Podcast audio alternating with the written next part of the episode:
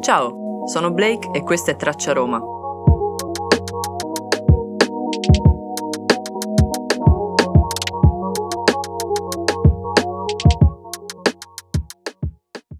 Come i roman per l'esercito molto, l'anno del giubileo, su per lo ponte, hanno a passar la gente modo colto, che da un lato tutti han la fronte verso il castello e vanno a Santo Pietro, dall'altra sponda vanno verso il monte.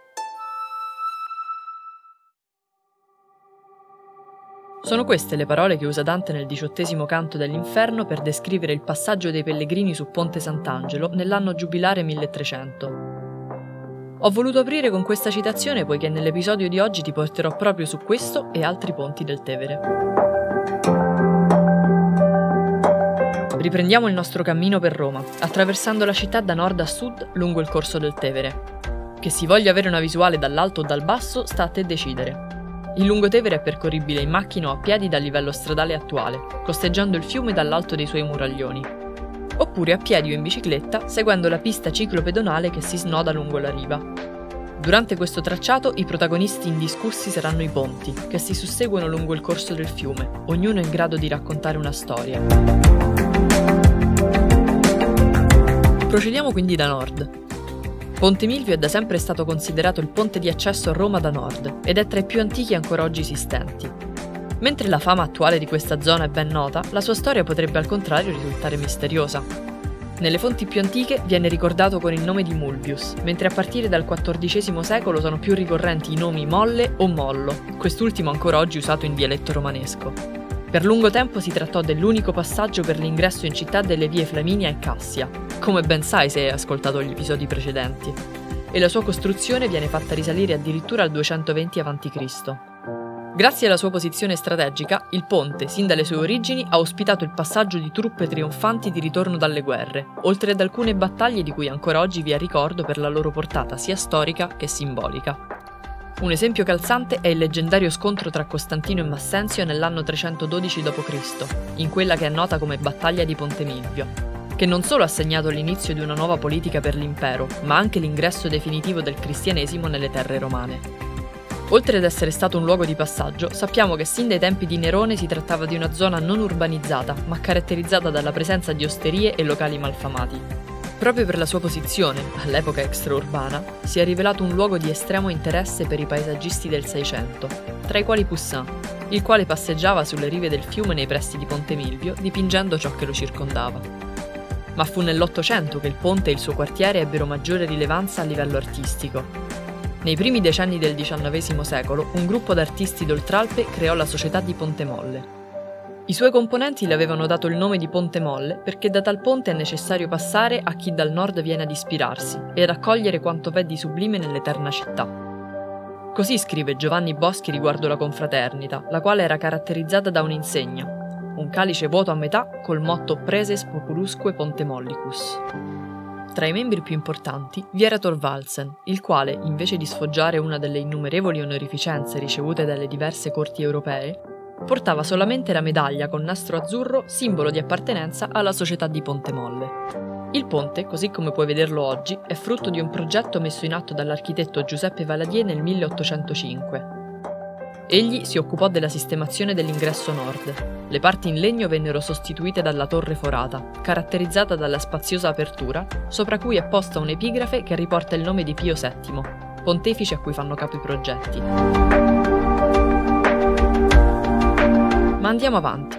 Proseguiamo il cammino lungo il corso del fiume, dove non troppo lontano dallo stadio olimpico sorge una delle ultime manifestazioni dell'arte di progettare e costruire ponti, ovvero il Ponte della Musica, così intitolato per la vicinanza con l'Auditorium Parco della Musica, anche conosciuto come Ponte Armando Trovaioli, famoso compositore italiano.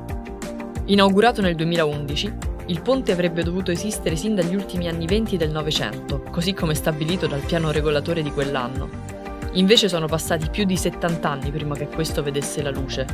L'imponente costruzione, dal gusto spiccatamente contemporaneo, è realizzata con materiali diversi, acciaio, calcestruzzo rinforzato, cemento armato e legno.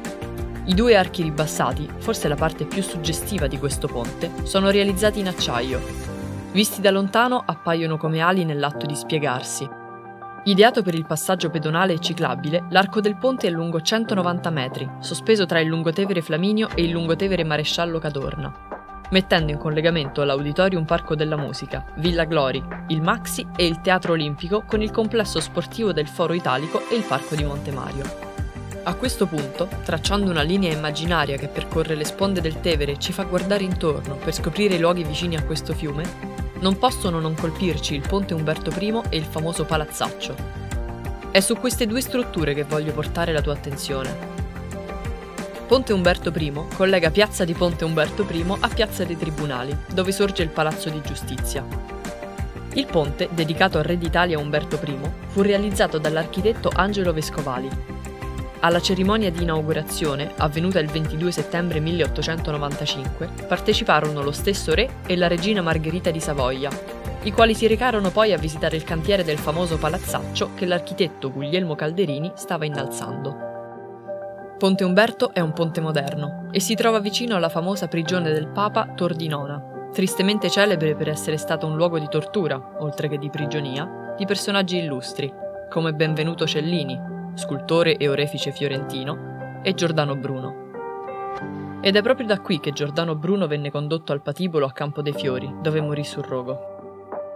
Nella stessa zona si trova anche l'antico albergo dell'Orso, dove pare abbia alloggiato anche Dante Alighieri, che si recò a Roma come pellegrino durante il giubileo di Papa Bonifacio VIII. Una massa di travertino in preda al tetano, Così lo storico e critico d'arte Lionello Venturi definì il palazzaccio, oggi sede della Corte di Cassazione e del Consiglio dell'Ordine degli Avvocati. E ancora oggi i romani storcono il naso quando si tratta di dare giudizi su questo edificio, tanto che il suo nome comune è rimasto il termine dispregiativo palazzaccio. La sua storia architettonica, infatti, è stata causa di aspre critiche, sia durante la costruzione sia in seguito, ma se ti interessa la storia completa di questo pezzo d'arte, vai a vedere sulla pagina Instagram Traccia Roma la relativa Instagram TV che abbiamo creato. Arriviamo ora a uno dei luoghi più suggestivi della città di Roma. Tra le mete turistiche più amate troviamo sicuramente il celebre Castel Sant'Angelo. Attraversiamo insieme il meraviglioso Ponte Sant'Angelo, mentre ti racconto qualcosa sulla sua storia nel corso dei secoli. La sua prima denominazione fu Ponte Elio, dall'imperatore Publio Elio Adriano, che tra il 130 e il 135 d.C. incaricò l'architetto Demetriano di costruire un viale d'accesso al grandioso mausoleo di Adriano, oggi conosciuto come Castel Sant'Angelo. Durante il Medioevo il nome mutò in Ponte San Pietro, in quanto rappresentava l'unico accesso diretto alla Basilica Vaticana dalla città. Il nome attuale si ricollega però alla tradizione secondo cui, nel 590 d.C., mentre Papa Gregorio Magno attraversava il ponte durante una processione penitenziale, ebbe la visione dell'arcangelo Michele, che sulla sommità della mole adriana, riponendo nel fodero la spada, simboleggiava la fine della pestilenza che affliggeva Roma. Da allora la denominazione Sant'Angelo si estese al ponte e al castello, sulla cui sommità venne innalzato il famoso angelo a ricordo dell'avvenimento. Durante il giubileo del 1300, per regolare il traffico sul ponte si era stabilito che i pellegrini che andavano a San Pietro camminassero da un lato del ponte, con la fronte rivolta verso il castello, mentre quelli che tornavano camminassero sull'altro lato, con la fronte rivolta al Monte Giordano. Ed è proprio Dante Alighieri, che probabilmente partecipò a questo giubileo, che descrisse questa scena nel diciottesimo canto dell'inferno, Egli infatti ebbe modo di osservare la moltitudine di pellegrini che attraversava il ponte, nella cui occasione scrisse la citazione che ti ho letto all'inizio di questo episodio.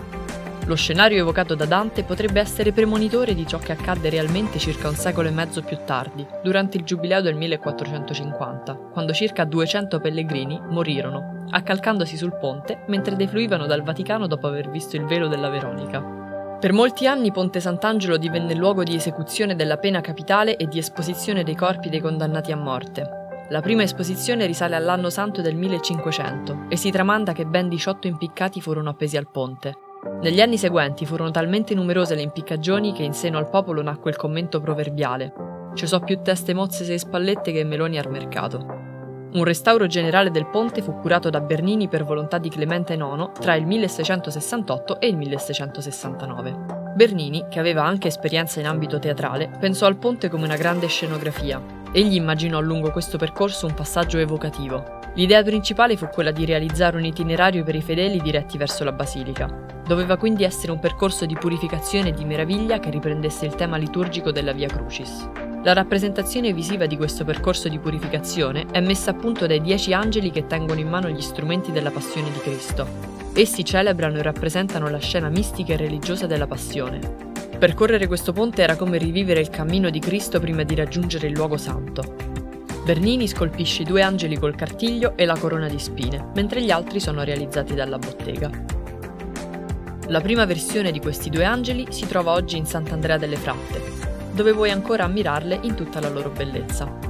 Nonostante i due angeli di Bernini fossero destinati a Pistoia per volere di Clemente IX, a causa della morte di quest'ultimo le statue rimasero a Roma e tutt'oggi puoi ammirarle in Sant'Andrea delle Fratte.